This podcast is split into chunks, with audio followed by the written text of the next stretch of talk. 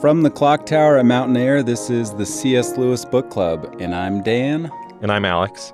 We're C.S. Lewis enthusiasts, not experts, just like you, so we can all talk on the same level. And today we are going to cover The Lion, the Witch, and the Wardrobe, chapters 8 through 17. And watch out, spoiler alert, if you haven't read along with us so far, that's always the invite is join the book club jump in and read along, and you can always pick back up when you've read the chapter. So go do your homework. Okay, next week we will be starting Prince Caspian, chapters one through seven. So, yeah, as soon as you're done here, go read. go lay. Yeah, go get in the book. So I want to do, start off before we get into the second half of The Lion, the Witch, and the Wardrobe. Just do a little bit of housekeeping. We'd talked last week about the event that possibly inspired the wardrobe. Yeah. And uh, I was reading in a book by David C. Downing. It's called Into the Wardrobe, very aptly named. Uh, and he he said that uh, the reason C.S. Lewis added five different instances where he says it's very foolish to close oneself into a wardrobe or to close the door into a wardrobe um, is because Owen Barfield, Owen Barfield's That's daughter, a funny last name, by the way. Barfield. I never thought about that. so the dedication of the book is to Lucy Barfield. Yeah. Lucy, I think, is Owen Barfield's daughter. Okay. But his wife, Maud, was worried when she was reading through the, the manuscript that kids would be would uh, lock Go themselves in yeah. wardrobes to get in In, in fact, uh, apparently, uh, one kid actually took a hammer to the back of a wardrobe and tried to like break a hole to find. You know, I'm not sure if that's just legend or if that's something that you know actually happened be, as a result of kids being so excited about possibly finding a portal to a new world in a wardrobe. this is tangential, but it reminds me of my three year old who we've let him get way too far into dinosaurs, which Alex loves if we ever find a way to get, get right. into that. I approve. and all of a sudden we have a biting problem because dinos bite. Right. And so we're uh, squashing that one as we speak. so stay out of the wardrobe, stay away from the dinosaurs. Have you noticed every time a kid tries to do like a dinosaur roar, they always do it like very nasal. Oh, yeah. It's like it's this noise that just gets it makes like the hairs on my back or my neck stand up.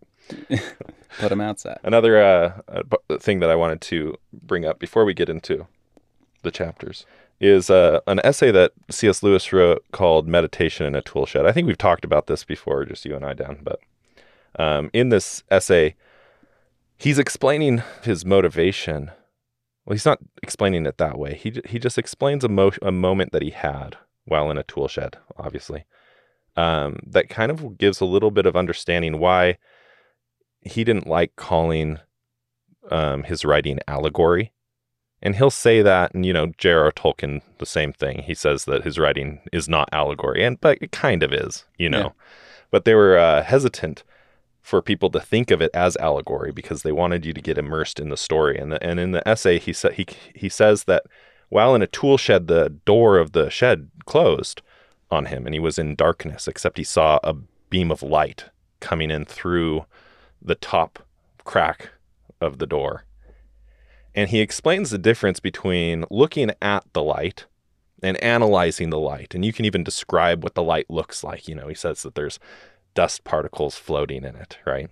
And then he puts his eye into the light, and through the light, he can see through the crack above the door, and he can see a tree, he can see the leaves on the tree, and, you know, 90 million miles away, he can see the sun, right? And then also looking, the the beam of light illuminates everything that it touches as well. And he calls these differences looking at the light, he calls contemplation, right? This is analysis. You look at a, you read the book and you say, oh, what does this part mean? What is he trying to say here, right? Yeah. You get really analytical. You try to explain it. You know, you have to put on your professor's cap. My favorite cap. yeah, I wear one of those at, at least once a day. But and he doesn't like that. He feels like even in this in scripture, reading, just immersing yourself in scripture is the best way to learn from it. Not trying to analyze it, but just being there. It's kind of like I use Duolingo. Do you use Duolingo to learn I have, languages? yeah. One of the difficult parts of that is uh, it doesn't teach you a lot of rules. You just kind of Well, exposed. th- well, this, what this reminds me of is just, I mean, how often was Jesus, when he spoke to Pharisees, saying, hey, spirit of the law, like you're missing the point because you're so tied up in what the sentences are saying. And it sounds like C.S. Lewis, similar feel of, guys, m- lose yourself in the story and it'll be beneficial. And yes, it does tie to a lot of important things that he believed religiously. Right. Yes. Uh, Pharisees were analysts, right? They're trying to explain Yeah. everything to everybody to make sure they do it all the right way. Yeah. And I think that's what Lewis is doing. I love that. Yeah. Lose So- yourself in the music. So I get a little worried as we're talking about this. Are we getting too analytical? And I'm We might be. I'm definitely more I'll throw a penalty flag. good. Yeah, you do that. You'll have to keep me in check because I'm a little too much of the of the contemplator and the alter or the the other side of that dichotomy. that when you put your eye into the beam of light, he calls that enjoyment. Yeah. right? And so that's what we want. The reason, even reason we- we're talking about these books, is we want people to enjoy them. I've enjoyed them.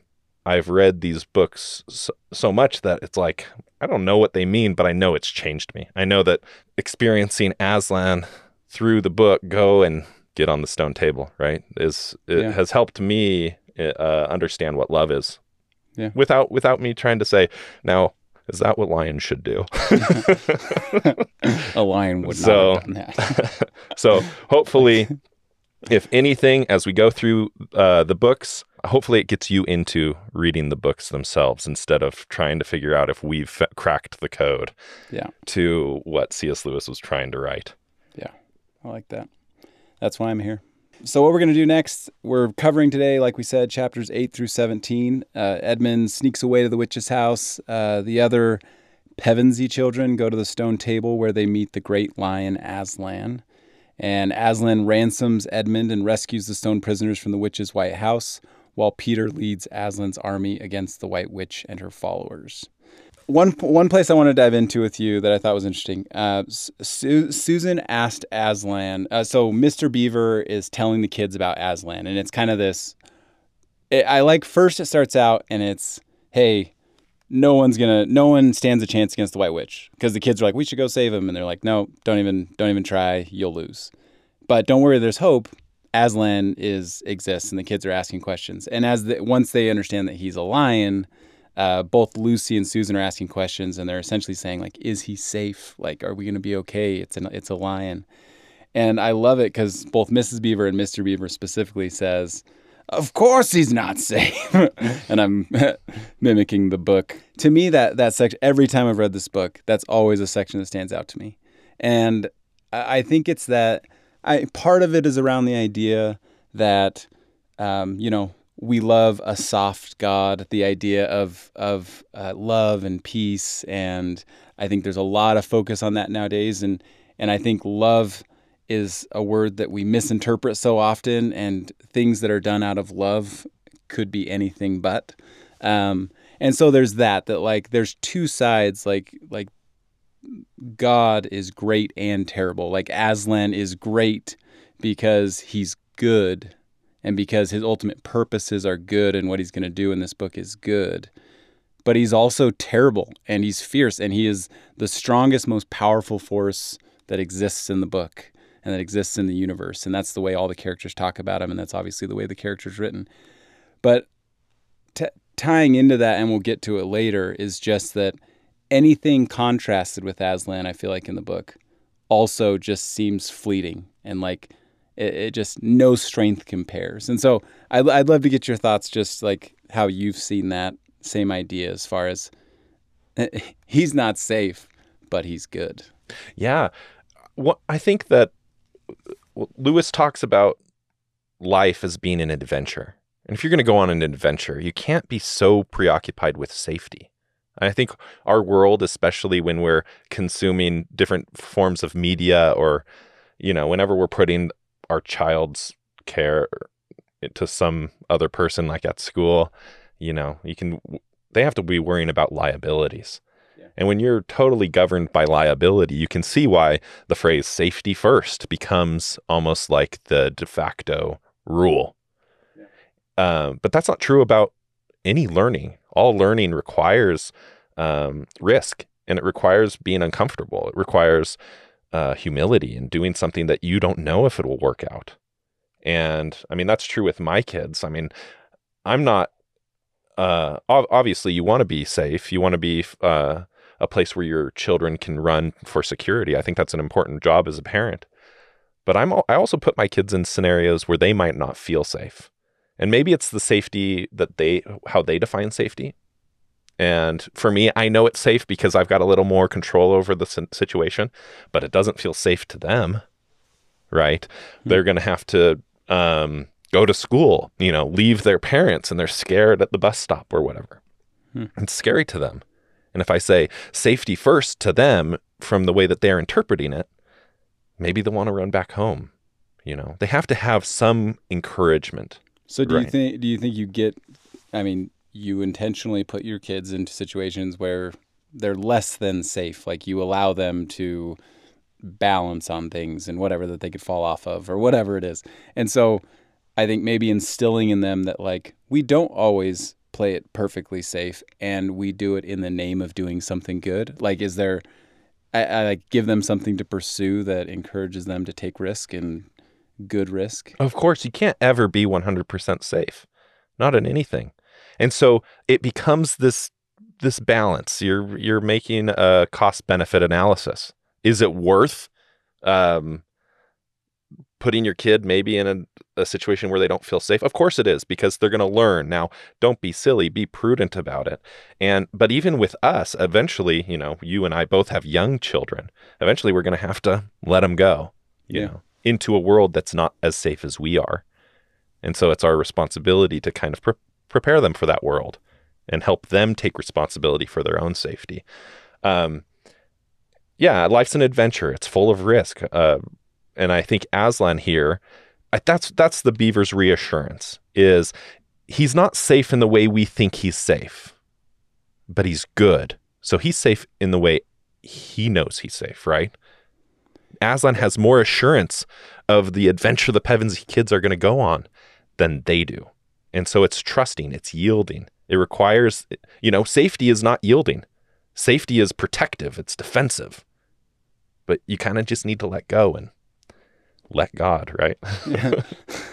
well, also when when we use the word good, that that's just like love. It's another one of those terms where we can have very different ideas of what good is. But that's not something I think we'll one day get to when we get to mere Christianity. But like C.S. Lewis believed like when you use logical deduction, this underlying idea of there is a good, and we all fundamentally at some level agree on there is a good.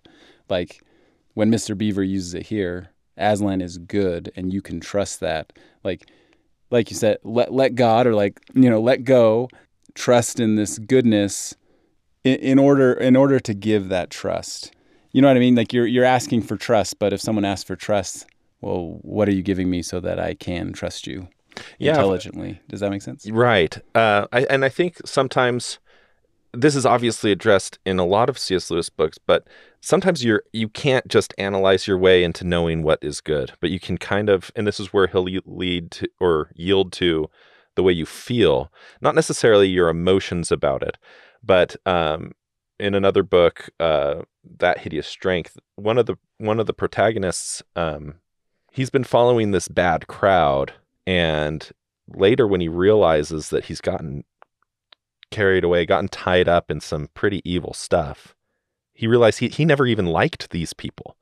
Yeah.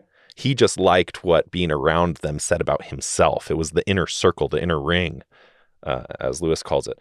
Yeah at some point you can't predict the future well, at any point you can't predict the future. And I and I think what Lewis is trying to help us feel here is you just got to go for it. You got to define what's good for yourself. You have to trust people as, you know, the the parents in your life, uh, mentors, God through scripture to see what's good and just even when it's uncomfortable, risk yourself to follow that. Hmm. So I think that is that is a big theme that will come up again and again is the adventure of life is not going to be safe. So you need to be willing to risk um, yourself a little bit to become what you you can become. Yeah, I like that. So Yeah, so they're talking at the beaver's table. Susan asks if he's safe. And they notice that Edmund's gone, right? And he's he's so focused, he's addicted to Turkish delight, right? He's he's trying to satisfy these cravings and he's convincing himself, even though he's hearing all these bad things about the witch and he's and he's hearing good things about Aslan. And you have these people who or you know these beavers that are defining goodness and they seem trustworthy right but he's focused on himself and because that he finds a way to escape but not after not until after he could do some damage because he hears the, all the plans that they yeah. have to go to the stone table to meet aslan and he leaves forgetting a coat he's just shivering he's miserable on his path walking through the snow to the witch's castle and the way that he comforts himself is by telling him telling himself how awful Peter is. And he keeps, he hates Peter more and more because Peter has become this proof to him that, um, I mean, Peter's his competition. He's so worried about feeling like he's the smartest and he's a grown up and his, he's got this other older brother who's not approving of his behavior. Yeah. And I think this is kind of a psychological truism that I have to remind myself all the time. He keeps blaming Peter. He's even blaming Peter for the way that he's uncomfortable in that moment. It obviously is not Peter's fault. When they catch him in a lie saying that he'd never been to Narnia, you know, that awful nasty scene from the from the last chapters. Um, he says, "I'll pay you all out for this." Right? For what? For him lying, right? You can see this blame instinct to defend yourself. It's the insecurity, and you're just trying to defend um, you're trying to keep the truth about yourself as far away as from your, you as possible. And so it becomes projected on other people. He's really blaming Peter for what he doesn't like about himself because blame is always the result of shame. When you feel when you feel good about yourself, when you're confident in yourself, even when bad things happen, you kind of just shrug it off you know it's not your fault. You know you, you can learn new things and try it, try it, uh, try it again. And so, anytime something's out of your control, you let it be out of your control. But it's when you start bl- when you start blaming yourself, which is what causes shame. You think that your worth is dependent on uh, the way people feel about you. You think it's uh, dependent on how good you're doing the things that you think you should be doing right?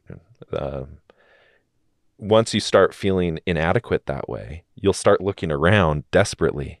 And you don't have to think about this. It happens naturally. You look around desperately for somebody who can who can make you feel better by it being their fault. Hmm. Right? He's obviously doing this. And I do this all the time. Every time I feel inadequate. I feel insecure, especially like with my wife, because that's the relationship in hmm. which there's, eh, you know, the most, the things that bring up the most shame, I think, are the things that are most intimate about you. Yeah. Right. And yeah. who knows all those things? Well, my wife, my wife knows everything about my character. And so everything that I feel is um, about my character that I don't feel is appropriately developed, she knows. Yeah. Wouldn't it be great if it wasn't my fault, but it were her fault? Yeah. That would be great. And sometimes I try to make her feel like it's her fault. Those are the moments where I need to remember oh, am I being like Edmund right now? Am I walking to the witch's house? You know, you get in fights with your spouse. And where are you going with this? What's the possible result? Oh, maybe you can be a king in the witch's castle and, you know, Peter will be your servant or whatever, you yeah. know. And uh, and you can see these motivations. Where are you going with this? And you really have to just like humble yourself. And part of the humbling yourself is love yourself. Say it's okay. What I've done before, I'm still I still have value. I still have worth. So I don't need to blame anybody else about where I am. I have my acceptance and then I can say I'm sorry. And as soon as you do that, it's so much easier to say you're sorry, right? It's yeah. it's so much easier to seek um, forgiveness than to than to seek um, justification. Yeah, I love that. And just the husband and wife example, obviously, I think that probably hits home for me just in that when you have those situations where maybe your wife is helping you see or your spouse is helping you see um, one of those underdeveloped areas. and if I can sit with that and look at that underdeveloped area of myself and just kind of feel the uncomfortable feelings that come when you when you can have a little bit clearer perspective on some of your weaknesses and not make it about well you you know like put it outside blame push it outside of yourself just sit with it be like yeah maybe there's things that you do that make me uh, behave this way or do whatever is bothering you but like stop it and sit with it for a while like sit with it for a while is something that i feel like uh, has become a useful phrase when when something's hard, something's grating. It's like no, sit with it by myself, meditate, think about it for a while, and you'll get the most value out of it. And then and then choose your responses and whatever your actions are accordingly. Hopefully, you're as part of that is self improvement or whatever it is. But yeah, I love that. I love it. Yeah, and while you're sitting with it, don't be Edmund sitting with it. Don't don't sit with it and figure out all the ways you can hate other people and you can blame other people. Sit with it with with self love. Yeah, maybe yeah. some some affirmations. Tell yourself you're good enough, and realizing that you are no more the the main character than your wife is. Right, I mean, you know, in this situation, right, your or your spouse. Um, that that's a good point because maybe I uh, I might have a tendency to be. Uh, let it tear tear me down or think less of myself because I'm sitting in it and just being like, "Yep, I I am terrible," right. versus being versus a little bit of affirmation, saying like, uh, you know, yeah, you can sit in the light or you can sit in the swamp, you know. So yeah. you need to yeah. make sure that you're sitting in the light and and really believe that you're good enough and you're and you're worth love, and also realizing that when when you understand you're not just the main character, your wife's or your spouse is not just a, a character in your story, you're a character in their story just as much. Yeah. You can see that then when they start acting blamey, they start showing the Edmund quality here. Um, that maybe all they need to do is sit in the light and help them go to the light, right? Tell yeah. them why they're they're deserving of your love, or even not deserving of of your love. Maybe that's hard for them to believe, but you can say you love them even if they don't feel deserving of yeah. it, right?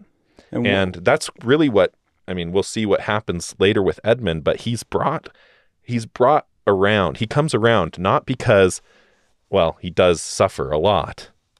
Yeah, and C.S. Lewis spends pages talking or I feel like it's a decent chunk talking about how painful the journey was to the witch's house. And then the sleigh ride, it's like I could write forever about how painful this ride was. Like I love how he really yeah, wants, well, you could tell the reader to know like nothing about this was enjoyable. Right. You could tell Lewis himself had had some pretty uh long like, sojourns in the wilderness like, with maybe some sins or right. misdeeds he didn't like. First person perspective on suffering. Yeah. Yeah. Yeah. Right. And so yeah, suffering comes, but it doesn't come at the hand of as or the paw of Aslan. The paw. Right. Nice. From him it's just nice. love. Right.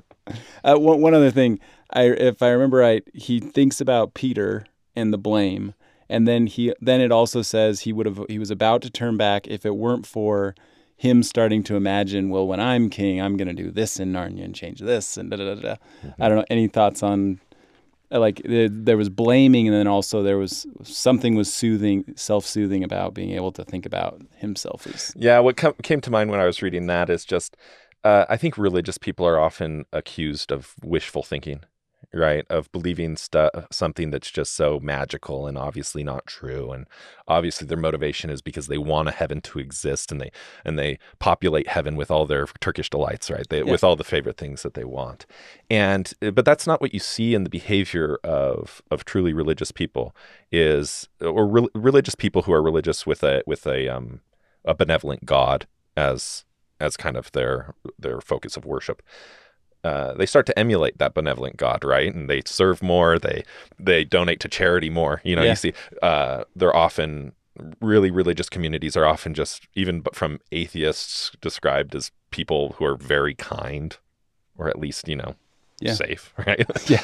Um, I'm not sure if that's a compliment at this point, but you can see that the wishful thinking of somebody who is just so self focused I'm not saying that they're not necessarily religious or this is an atheism versus religiosity type problem.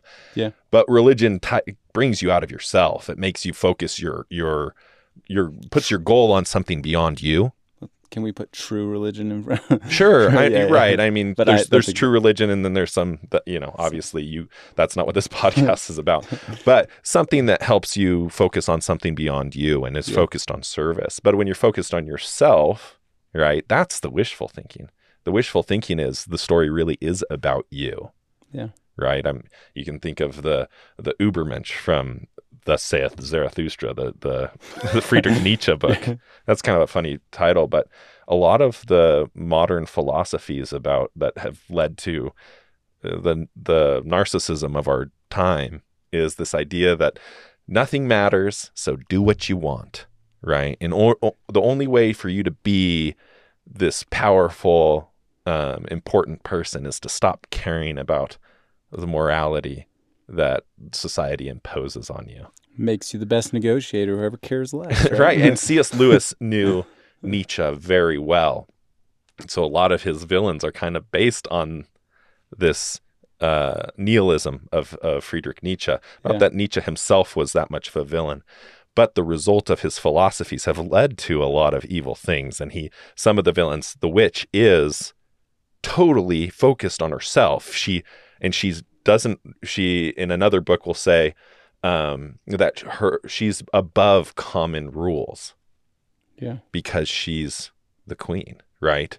And you can start to see that people, even without any justification of being above the common people or the sheeple or however you want to label them, justify to themselves. That's wishful thinking.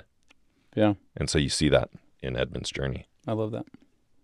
Then we come to this part that's kind of been criticized. So Lewis has been criticized. He was even criticized by J.R.R. Tolkien for this segment.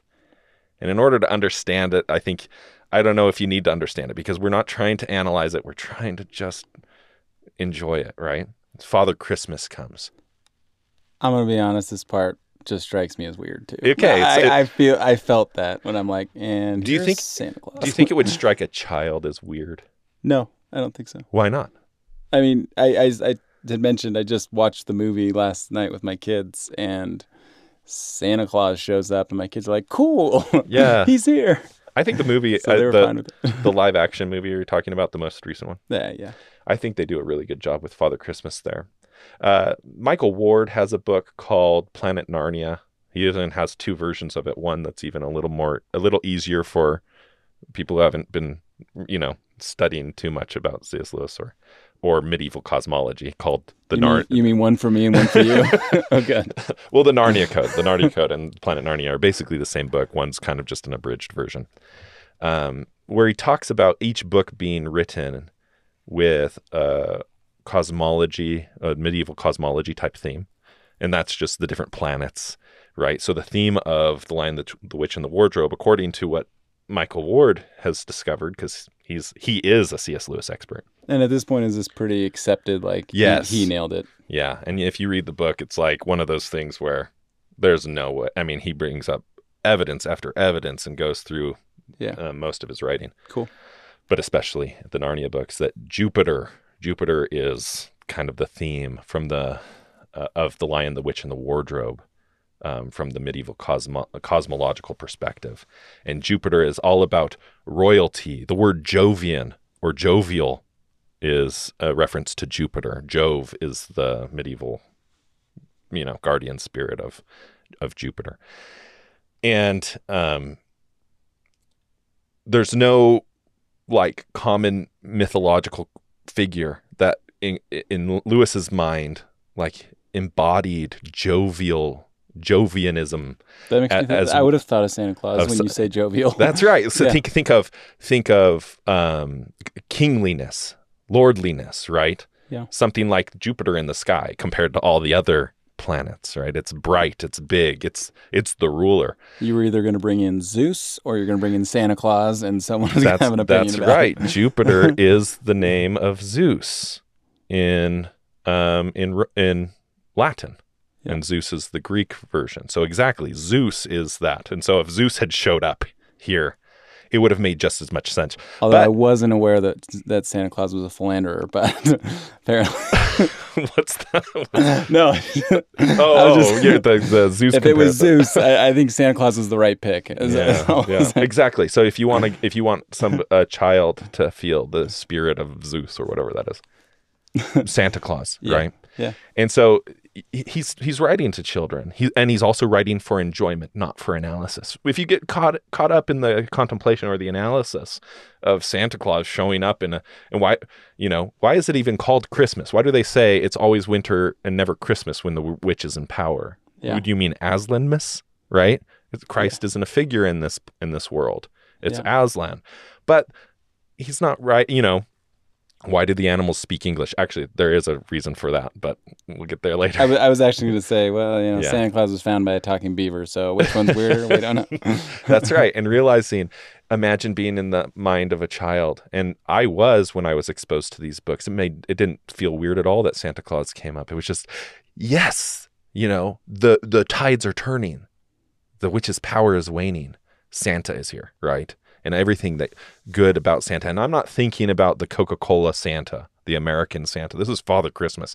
And they Yeah. do a really good job in the movie Not making him Coca Cola Santa. That's right. And and he even talks with like this authoritative voice and it makes them feel I think in the book it says that they they it made them feel happy but they were kind of nervous with him because he he had such a venerable presence. Yeah. So, I love that part. I really like the idea of bringing Father Christmas in. Obviously, I'm partial to everything that C.S. Lewis decided. And and a lot of people think it's funny. I actually got into this not an argument, but a back and forth with uh, another podcaster on just on comments or something. But they were ta- they were reviewing this book and said that uh, you know Father Christmas is makes C.S. Lewis uh, less of a serious read than J.R.R. Tolkien. And if you've read Lord of the Rings, Tom Bombadil is a little weirder than even Father Christmas being talked about. I don't know if It's, Maybe- maybe we'll cut this got part. criticized that much just because uh, it's Narnia. Like at the end of the, if this was like some plan of, of Santa Claus in one of his more serious writings, it's one thing. But I, I know the joke. literally It was it was Narnia. it was tongue in cheek. It was yeah. you know it was it was lighthearted, but um, yeah, you know the authors bring in things that they either are important to them or think that will get the message across.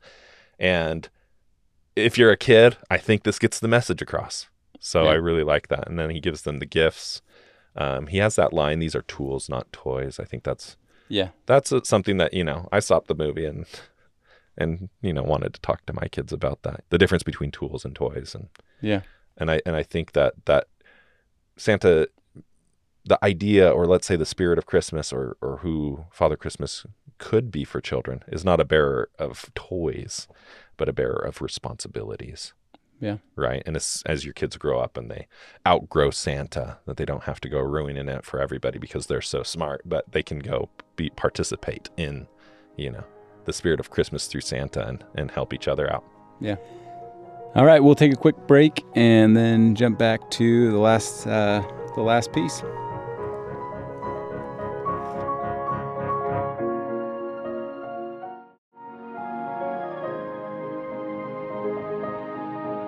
Welcome back. Uh, we're gonna jump into when so the kids have traveled through the woods and it's the first time that they come up to Aslan. So uh, a couple just raw feelings I had as I had as I was reading this part is one, I feel like you're introduced to Aslan pretty quickly. It's just kind of like, and here he is. I mean, there's some fanfare, he's surrounded by other animals and whatever, but to me, there wasn't like a lot of mystery around it.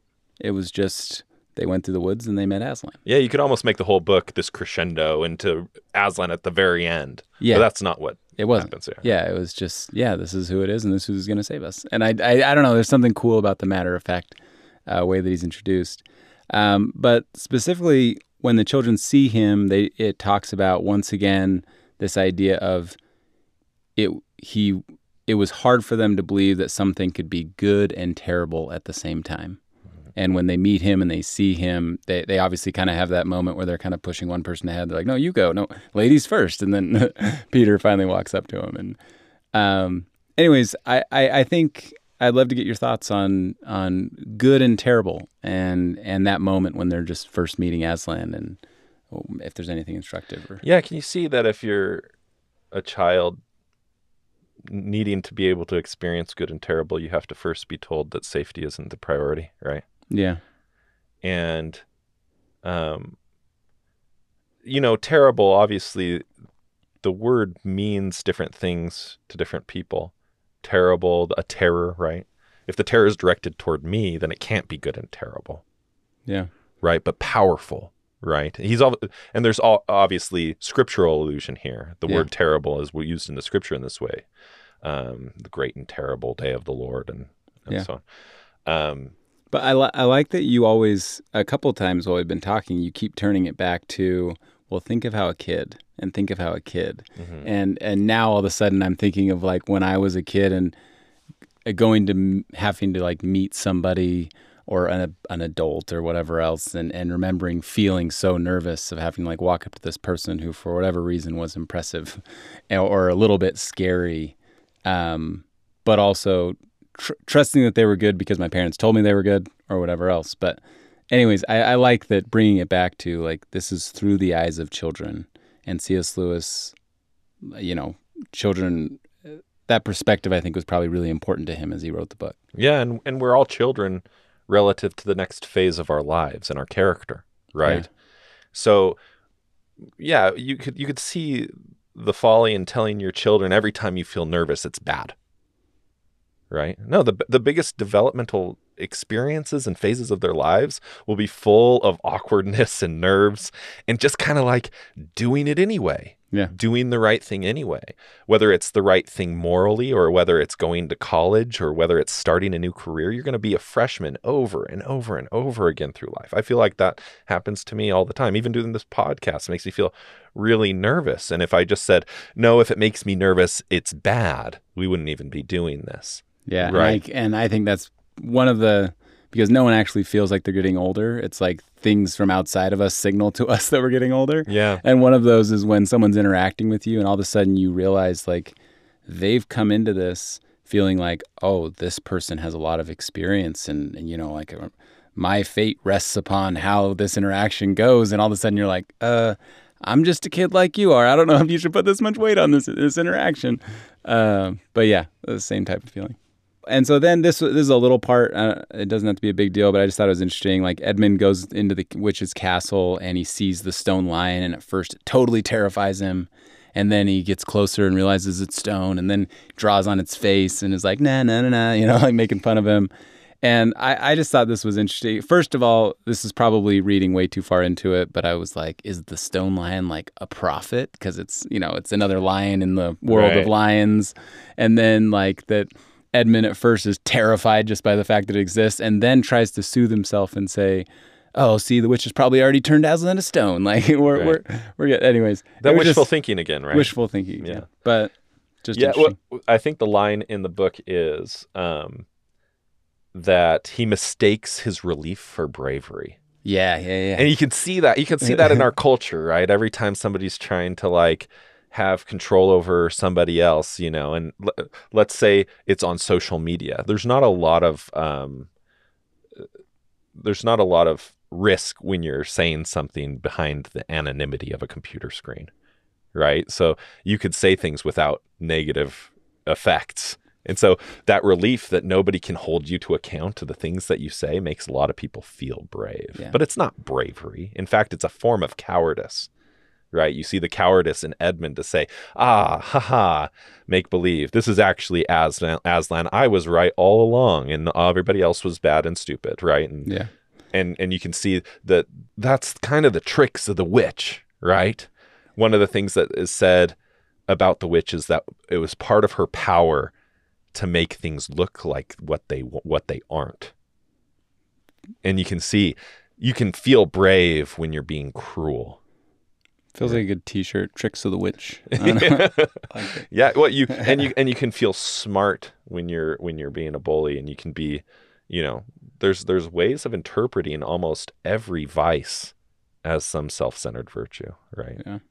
Also, fun thought experiment or another podcast someday is who would C.S. Lewis be on social media today? would he be there at all? Yeah. I don't know. Uh, I do I do follow a social media account that is like C.S. Lewis and every once in a while they'll they'll quote something and I'm like, that is not C.S. Lewis at all. Stop it. I like that. Yeah, but what do I know? Yeah, so that so he's he's with the witch. He realizes Edmund realizes that uh as the, as the witch is really upset about him coming without his brothers, brother and sisters. Um, maybe she isn't as as um, Magnanimous. loving, right? As he wanted to pretend she was, and it it's really a harsh. She drops all pretense immediately. It's That's a, like that's right. give him crusty bread and throw him in the sleigh and let's take him somewhere. That's right. He stops being useful to her, and his his value to her is just how he can she can use him, and she Yeah. doesn't want to give him any pleasures now that she doesn't have to. It was all just a tool she was using him, um, and then you kind of contrast that going back to the other kids coming and, and meeting Aslan, and I think going jumping back and forth between these parts in the book, it, it just shows this juxtaposition of these different characters, like the witch and, and Aslan. Uh, Aslan brings Peter up to um, look over the the a cliff, or you know, he could see across the country and Cair See Paravel. That's yeah. right, the shine, the shining castle on the seaside, and he says he tells Peter he's going to be the king. Yeah. and immediately, what happens? They the hear- horn they hear the horn he has to go kill yeah, that's right. Kill the so the, wolf. the gift that Father Christmas gave Susan was a horn that whenever she blew it, help would come. And so as soon as Peter has this responsibility, which seems great, right?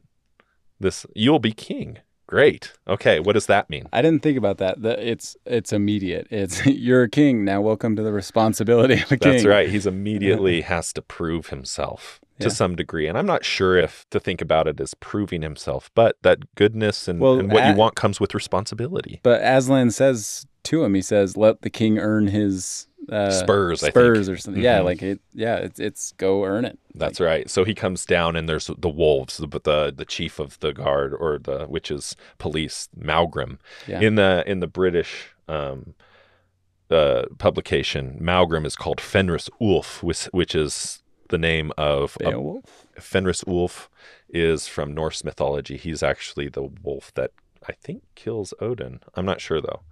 But he's alluding to that. I'm not sure why the name changed. I'm not sure if uh, Maugrim means something different. Anyway, they're attacking he and one of his other wolves. So there's two wolves.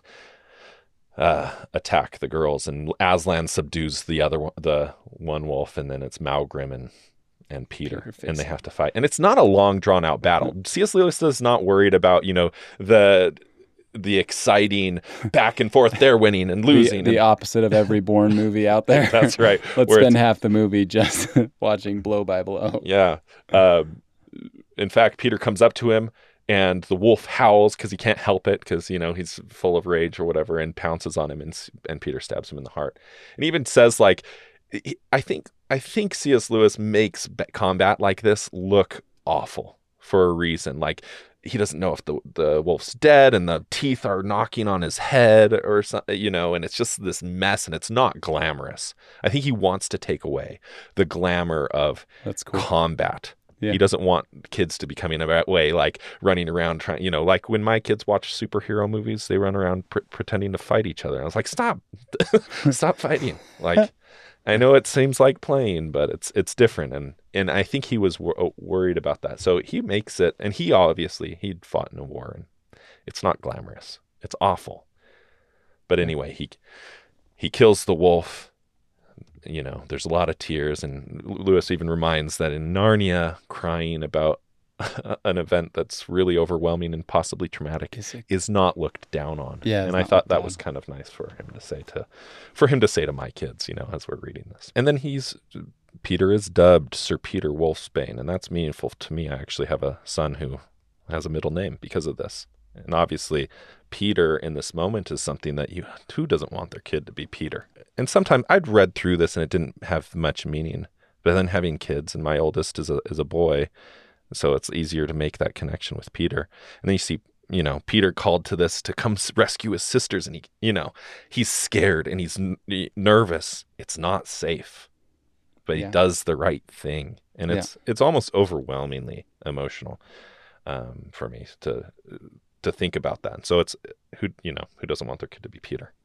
Yeah. But sometimes your kid's an Edmund, and that's okay too, because what happens with Edmund? Aslan talks with Edmund. He says, "We don't know what Aslan said."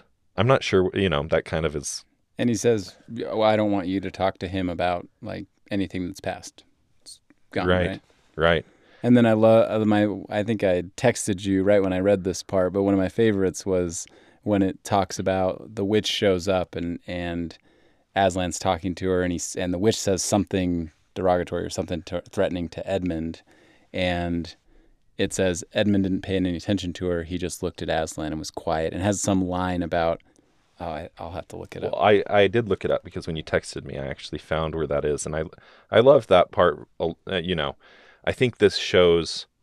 I'm not sure what this shows. I just I know that there's truth in here, and we don't have to we don't have to like, you know, pick it to pieces. But I do want to read that quote. It's chapter 13 in the book that I'm reading out of. It's page 155. It's when the witch comes to the lion, wants to meet with uh, Aslan, and he and she says, now I'm quoting, "You have a traitor there, Aslan," said the witch. Of course, everyone present knew that she meant Edmund, but Edmund had got past thinking about himself after all he'd been through. Yeah. And after the talk he'd had that morning, he just went on looking at Aslan. It didn't seem to matter what the witch said. And I think that shows like a real conversion, Yeah. if you want to put it in those terms. But he's he's he knows more than anybody now the real truth between the difference of the witch and the lion. And he's he just wants to look to Aslan. I don't know, it's maybe we don't need to talk about it anymore. It's just there's truth there, right? Yeah. I love it. So I think we should spend a minute on this stone table. Yeah. Um, this is this is a big one, so I'm gonna let you kick off. Well, an, another t- time where we probably shouldn't get too analytical about this, but I I love um, what I I feel like my kids are hearing when they have Aslan, who welcomes Susan and Lucy to accompany him as they're going. They don't know where, yeah, and he had made a deal with the witch to, so that she wouldn't need to to kill Edmund. And nobody really knows what that is, and and he and Aslan doesn't tell anybody. He just walks off and uh, and they see him walking away in the middle of the night. And then all of a sudden, there's these all these awful creatures gathering around the stone table, and the girls are hidden. But they but Aslan, you know, says for them to wait and hide, and they must not do anything. They just have to watch.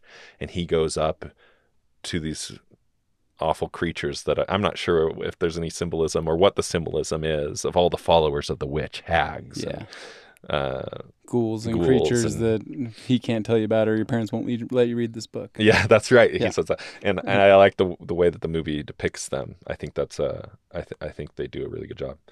Um, and anyway, they tie him up, and and the witch is like so triumphant. She even says, "Fool, the fool came!" Right? Yeah. Like he's he he's living up to his promise. She doesn't understand what this could What possibly. Is he that stupid that he thinks that um that she won't then? And he she even tells him as she's about to kill him.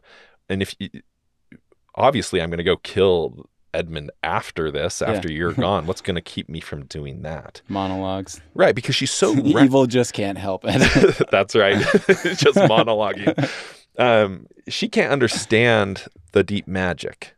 Right. Yeah. That's what uh, that's what Aslan says later. So really quick on that, before what when the witch is going through the forest with Edmund on the way to the stone table, there's this interaction with the dwarves. I think they come across the on the animals that are celebrating Christmas and they turn them stone, whatever. And then it's like they're talking about Aslan, and the witch essentially kind of says, um, "Well, if he's here, then whether there's three people on the thrones or four or whatever the prophecy is, it doesn't really matter. Like Aslan's here, we lost." Yeah. and the dwarf is same thing. They're both just going back and forth about like, well, how do we play this game if Aslan's here because we already lost? Right. And then the witch says something like, well, maybe he'll leave and then we can go back to like our with our evil plan. And it, it just seems it, I, once again it kind of sets up that like in in comparison to Aslan, everything is just noise kind of feeling. And then also that inevitability of evil's going to lose like they'll they can have their day and they can do their thing but like um so so do you, do you feel in that situation that that the witch actually was triumphant in a feeling like she won I think she felt like that. in that moment Right, Yeah. because she said she said, you know, well, as if Aslan's here, we can't win. She found she's like I'm thinking of like a chess game. You could have a bunch of pawns, but if the other if your opponent has a queen, Yeah. they can beat you. She thinks she's taken the queen, which is and this metaphor is a little confusing, right? Yeah. which is Aslan. And she can't understand why he would do that. But, you know, part of what Aslan is is somebody who's willing to sacrifice himself for what he knows to be deeper good. And it is hard for him. It's not just like he knows the secret and so he's going to go through this. It requires what does he say? It all will be done when when one Yeah. of the girls asks him about if anything can be done about as Edmund and he, he says all will be done, but it's going to be harder than you think Yeah. you know, and it is hard for him, and I think that's important.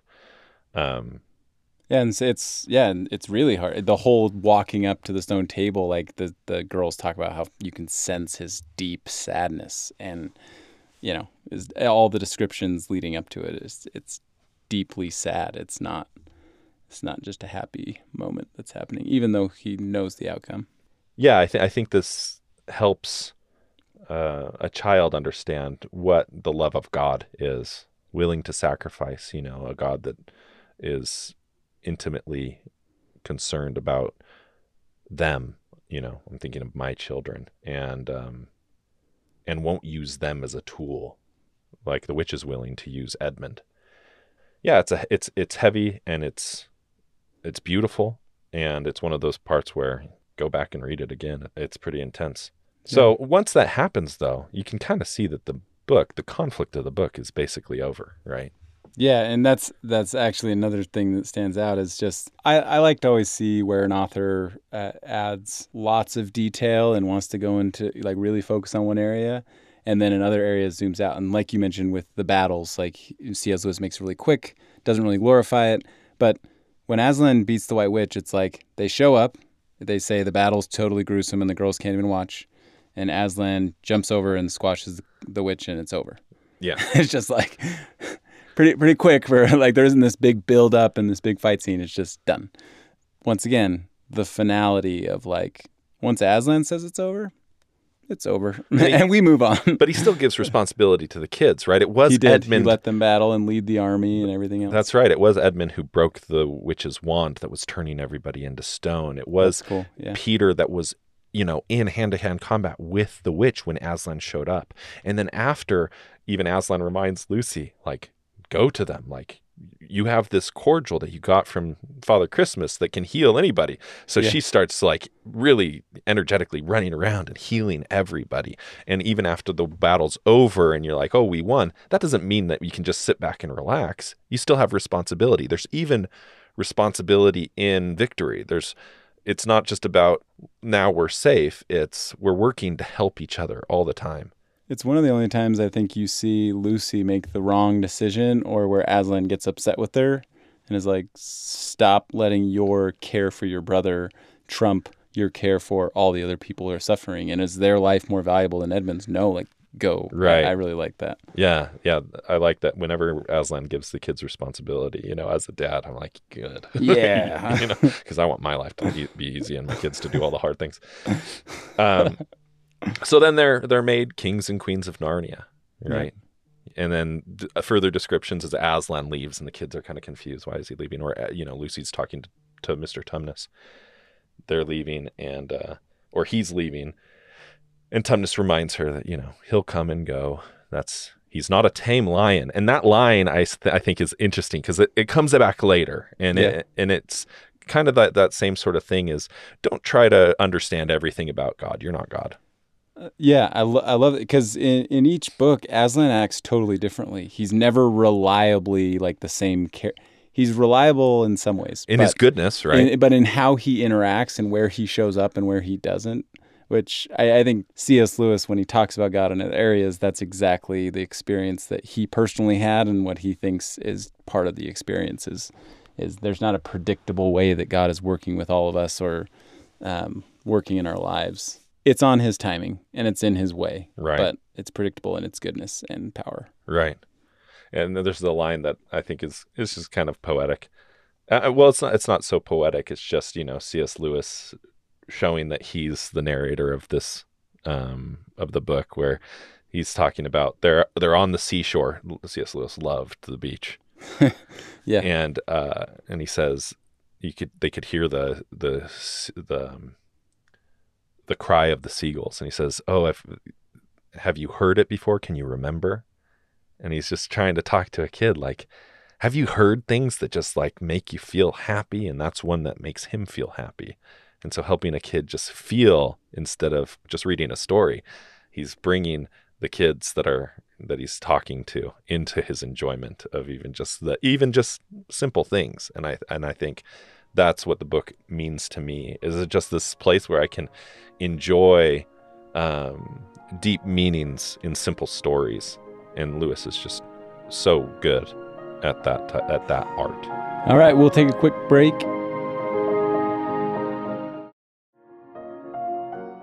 Welcome back. thanks for reading with us Yeah. uh, the lion the witch and the wardrobe i think it has even less popularity than it deserves uh, and it's funny there's uh, we've been talking about kind of the um, the live action the most recent live action movie of the lion the witch and the wardrobe but i grew up with these uh, bbc cartoon versions those. and they're Yeah. actually much more faithful to the way that the book goes Yeah. like all the dialogue's exactly the same and and I think they just tried to do everything exactly how the book is.